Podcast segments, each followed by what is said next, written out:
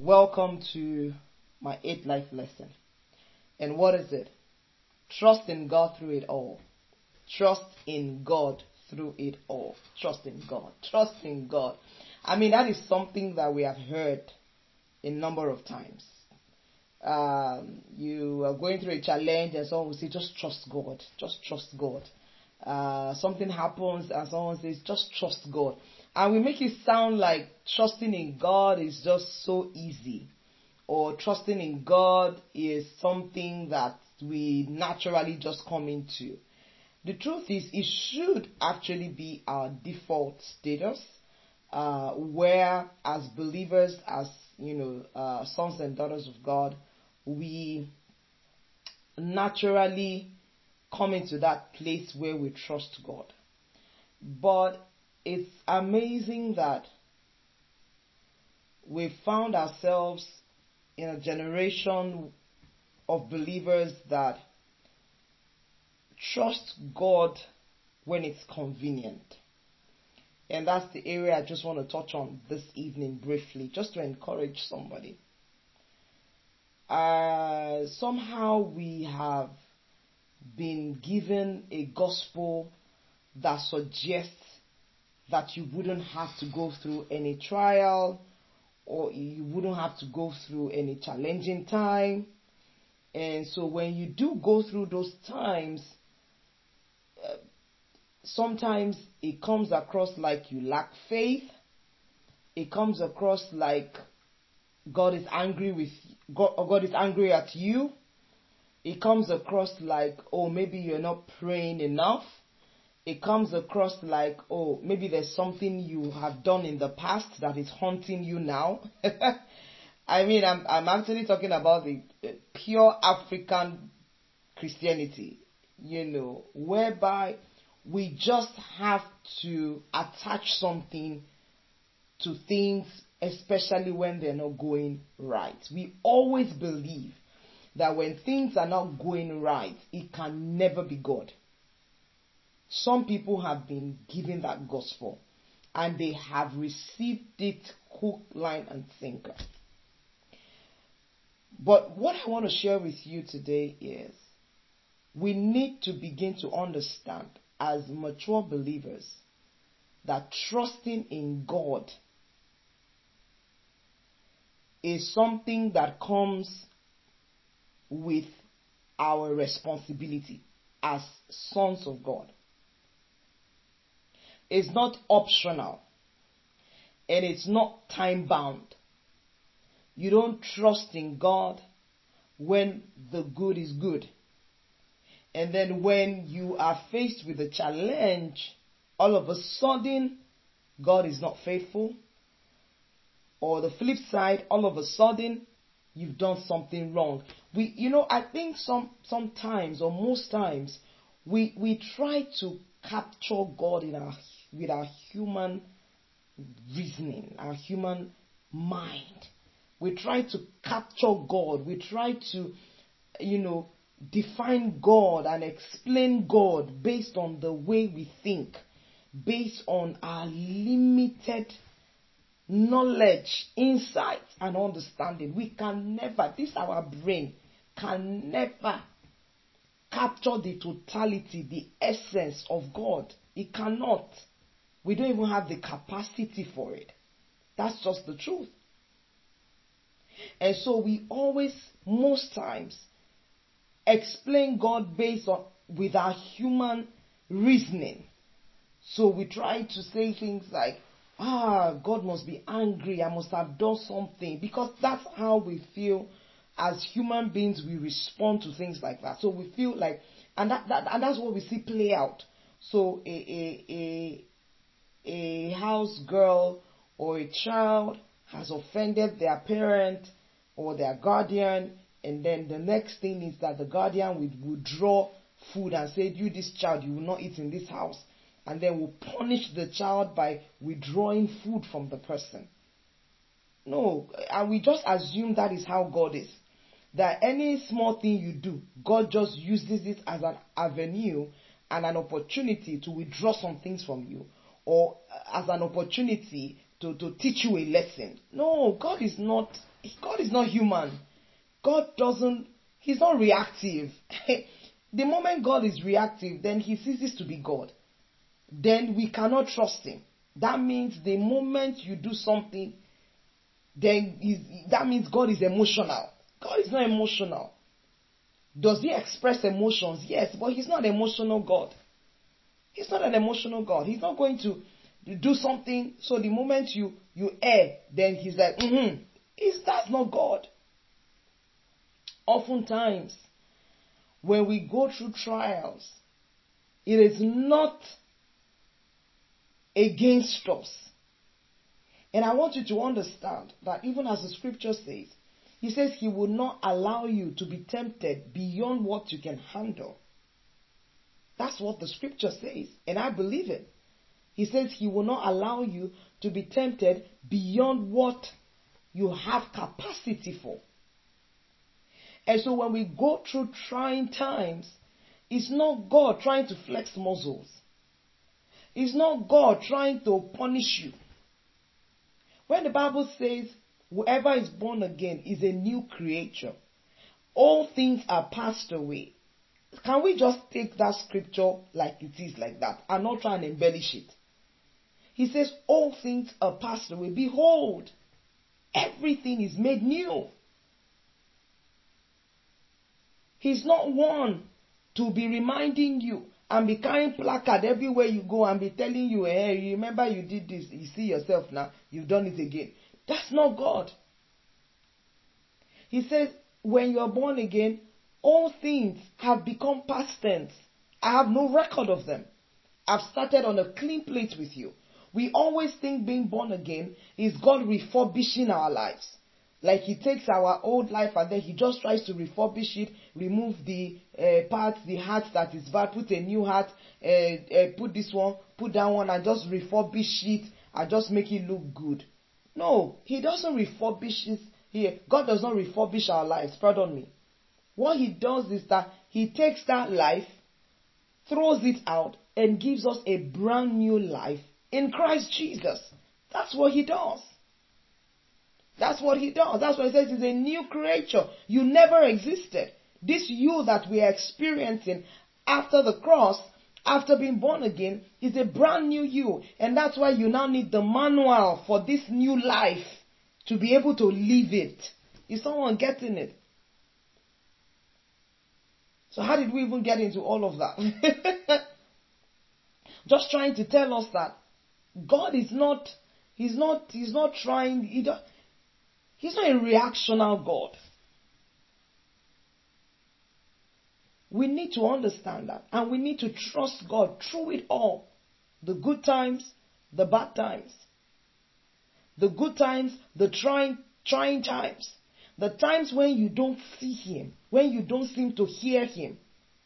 The times when it seems like all hell is breaking loose. I mean, Paul was in the boat. He was being captured. He said, I've become a prisoner for the sake of the gospel. He was being captured and he was being taken to Jerusalem. And the Bible says there was a mighty storm. And the boat was being flooded with water. This was Paul, who was the bearer of the gospel. I mean, God entrusted him with the gospel to the Gentiles. You would think such a person, his life would just be easy peasy. No. Have you not read it? That they were, when he was describing and he was saying things about being, how did he describe it? Paul said that we were broken, but we're not in despair. You know that scripture where he was saying all those things and how so many things. And then he talked about the number of stripes he has received for Christ. He talked about how they despaired even for life itself. This is Paul. But did he renounce God? Did he say God is not faithful because of that? At least he's doing the work of God. The Bible says there was a storm. And the people were afraid, and Paul prayed to God, and an angel of the Lord appeared and assured him and said, you will not lose anyone here. What about even after he left that shipwreck? and they landed in Malta. And the Bible says they were taking sticks to make fire, and a snake wrapped itself around his hand. And they were waiting to see him swell and die, because people had concluded that this guy, his past has caught up with him. That he escaped the shipwreck, but it's like his past is still haunting him. Is that not what we do? Whenever we see anything out of what we are familiar with, or maybe it just seems a bit of discomfort, or something that just shakes us out of our comfort zone, and then we are quick to say, God is not faithful. We are quick to say, why me? Trust in God through it all. Did he say there won't be hard times? There will be hard times. Did he say there won't be times when you would want to ask God and say, Lord? Did he say there won't be times when you would almost feel like you've lost all hope? That was what Paul said. Paul said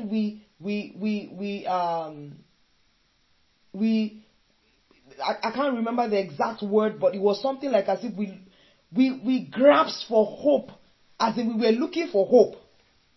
Almost saying that they were hopeless. But yet, God showed up. God showed up. Or are you like someone like Joseph? God has given you a word, and then you just expect everything will just happen. Bam, bam, bam, bam, bam. And then the next thing, the bam, bam, bam, bam, bam is pit, Potiphar's house, prison, before palace.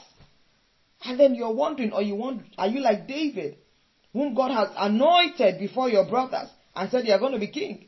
And then here you are, chucked out of the palace. I wonder what his brothers would have been thinking at that time. Say, Shotan, is that not it? You are anointed king. And look at you now. You were in the palace. They even helped you. The king even gave you a wife. A daughter as his wife. Life was good for you. But look at you now. You are now a fugitive. People could have said that and questioned the word of God over his life. Questioned the anointing, question what God has said. The Bible says that the winds fell, the winds came, the rain fell, the winds blew, and it came to check the foundation on which the house was built. He said, but the house that was built upon the rock stood firm. Even the parable of the sower, the seed that didn't have roots in itself, the Bible says that the wind came. The Bible says the vicissitude of life attacked it, and because it did not have roots in itself, and the Bible says that those things came to test the word. God didn't promise us a life without trials. No, he didn't promise us that. He didn't promise you a life where you would... How then do you prove your sonship? Sonship is taking responsibility. Sonship is God putting you, giving you responsibility, handling situations that will test the authenticity of your commitment to him. It doesn't mean he's angry with you. It doesn't, and sometimes he would use some of us as experiment, as it were. Not experiment per se, but he will use some of us as case study, to become a pattern unto others. Like someone like Abraham. Now we all use Abraham as a reference point. But if you were in his shoes waiting for a child for 25 years, God took you one day, took you outside, said, look up. He said the stars of the Kiniko, and you are wondering, and you are saying, one you have not given me, you are telling me to count stars. Give me one first now, then I can count stars. Sometimes God uses our lives. You want to talk about Moses? I'm sure Moses would have wondered and said, did I have to come at a time when Pharaoh was killing people? Why didn't I come before? Why? Why must my own life follow this pattern? But today, all these people, or you want to talk about Noah, that had to damn what people were saying and build an ark that took almost 100 years to build. And he was consistent, building. They were laughing and mocking. People were giving themselves in marriage and marrying and having fun and throwing parties. And he was going to the construction site every day and building. And I'm sure they were looking at him and wondering and saying, guy, what's wrong with you? As in, seriously. He was talking about rain. Now, I want you to understand the the reason why the mockery was so intense in that time, it was because what Noah was saying was going to happen had never happened. It had never rained. He said, guys, it's going to rain. Like, what's rain? Rain. Something that's never happened. Rain. From where to where? He didn't even say rain. He said flood is coming. What is flood? We've not even seen rain. You're talking flood. Trust in God through it all. Proverbs 3 verse 5 to 6 says, trust in the Lord with all your heart, not with a part of your heart, not when the good is going well. It says, and lean not on your own understanding. Sometimes you don't have a full understanding. It says, the peace of the Lord that passeth all understanding. Guard your heart. Guard your mind. Sometimes you don't have the full picture. Sometimes you don't totally understand. And God is not at your mercy. God is not obligated to be explaining to you everything. Trust me. He's God. Now, it doesn't mean he will mismanage your life or push you around. No. He already gave us his scripture, gave us his word to guide us, to comfort us, to lead us at seasons like this, to encourage us, to remind us. Even his own son went through things. The Bible says he was at Gethsemane praying, and his sweat was like dripping like blood. And he was praying, said, let this cup pass over me. And his father was looking at him. Even on the cross, he said, you have forsaken me, because the father turned his eyes. He says, but nevertheless, not my will, but your will be done. When the angel showed up at Mary's door and said, you are going to conceive, you guys think it was just something easy. This is a virgin, a young lady engaged to be married, and you are telling her that I'm going to come into your life and I'm really going to turn your life right side up. It's not funny, guys. It's no joke. How do you do that? Of course, all Mary could do was and say was, be it unto me according to your word. I can't fight you. I can't question you. I may not understand it, because she said, how shall these things be? Trust in God through it all. Through the ups, through the downs, through the low, through the high. Paul said, I know how to abase and how to abound. Some of us only know how to abase, how to abound. Sorry, we don't even know how to abase. We don't know how to keep our heads high, even when we don't have all the answers. The last thing I'm going to say about this trusting in God through it all is that we need to understand that our lives are designed to go in seasons and in phases. That's how life is designed. Between 2 days is a night. Without a night season, you don't step into a new day.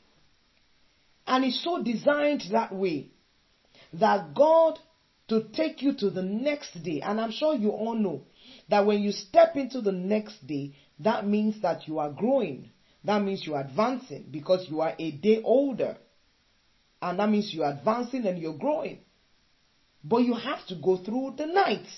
You have to sleep through the night and come into the next morning. It's the same thing with our growth process. It's the same thing with our experience with God. He will help us enjoy a day season, but to introduce us into the next day, sometimes he would have to introduce the night season, where you just have to trust him. The Bible says Abraham believed against all hope. Contrary to hope, he believed. And the Bible says through rejoicing, he believed God, that he was able to call those things that be not as though they are. When we say, God, I trust you, let's say it with all our heart. Let's trust him through it all, not some of the time, not when it's good. Let's learn, let's cultivate the habit. Let's trust the Holy Spirit to help us. Sometimes, most times, these things are not easy. Sometimes, most times, these things don't come easy. It will check the authenticity of our faith. Trust me. So I'm not speaking as one who feels like, oh yeah, you should be able to. No, I know, I understand. Sometimes you wonder and you say, but God, it's you I'm trusting. Sometimes you wonder and you ask yourself, Lord, where do we go from here? And sometimes you don't even hear him. Sometimes it just feels like you're in a world of your own and you're wondering what is happening. Trust in God through it all. Our ability to trust in God is given to us through the help of the Holy Spirit. Sometimes we don't have what it takes to really trust in God. And that's my prayer. For as many as are going through a trying time and going through that phase, that night season, that phase where you don't have all the answers, that phase when it's just looking so difficult to trust in God. Your heart really wants to, but the reality before you is contrary. I'm praying that your heart is strengthened. I'm praying that the Holy Spirit will step in and open your eyes, guide you through, show you that He's with you and that He will never leave you, not forsake you. And He's not punishing you. He's not dealing with you. No, He's not doing that. He's not closing his ears and forming deaf ears to your prayers. No, that's not God. He's ever mindful of you. And I believe strongly that God is working everything together for your good. Thank you so much for tonight, for joining me. I hope this has encouraged someone and this has blessed someone. It has encouraged me. It has blessed me. And I'll see you tomorrow by God's grace, 10 p.m. And we're going to look at the ninth lesson. And I hope that will bless you too as well. In Jesus' name. Thank you. And thank you for those who stayed up till now. I trust that it was worth your staying up till now. I'll see you tomorrow. God bless you. Have a wonderful, wonderful, beautiful night rest. And enjoy your weekend. Ciao.